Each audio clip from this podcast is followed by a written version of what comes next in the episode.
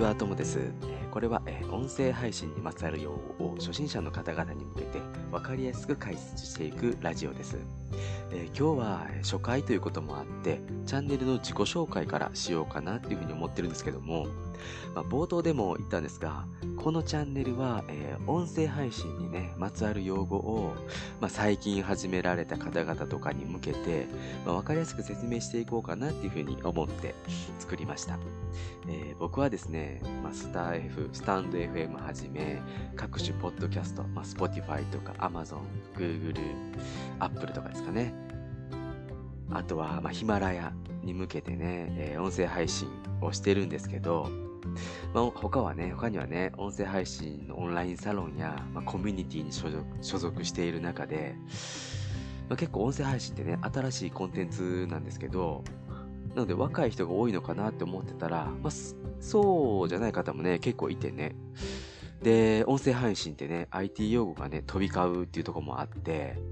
まあね、そういうところになんかこう、つまずいてほしくないなとか、音声配信を、まあ、ストレスなく楽しんでほしいなと思って、えー、このチャンネルをね、作ったんですよね。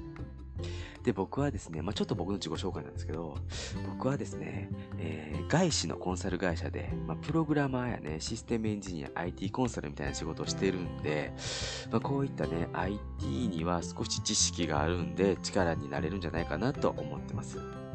でね、まあ外資なんですけども、まあ、僕は英語よりプログラミング言語の方が得意っていうね、ちょっと困った社員なんですよね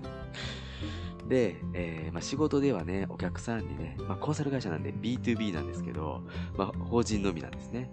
こう、複雑なシステムとか、まあ、システムの課題なんかを、まあ、IT がこうあまりこう得意でないお客さんに向けて、こう分かりやすくまあ、理解してもらう、説明するっていうのを日頃からしているんで、まあ、そういったスクリーンもね、あの、わかりやすく説明するっていうところにできるのかなと思ってます。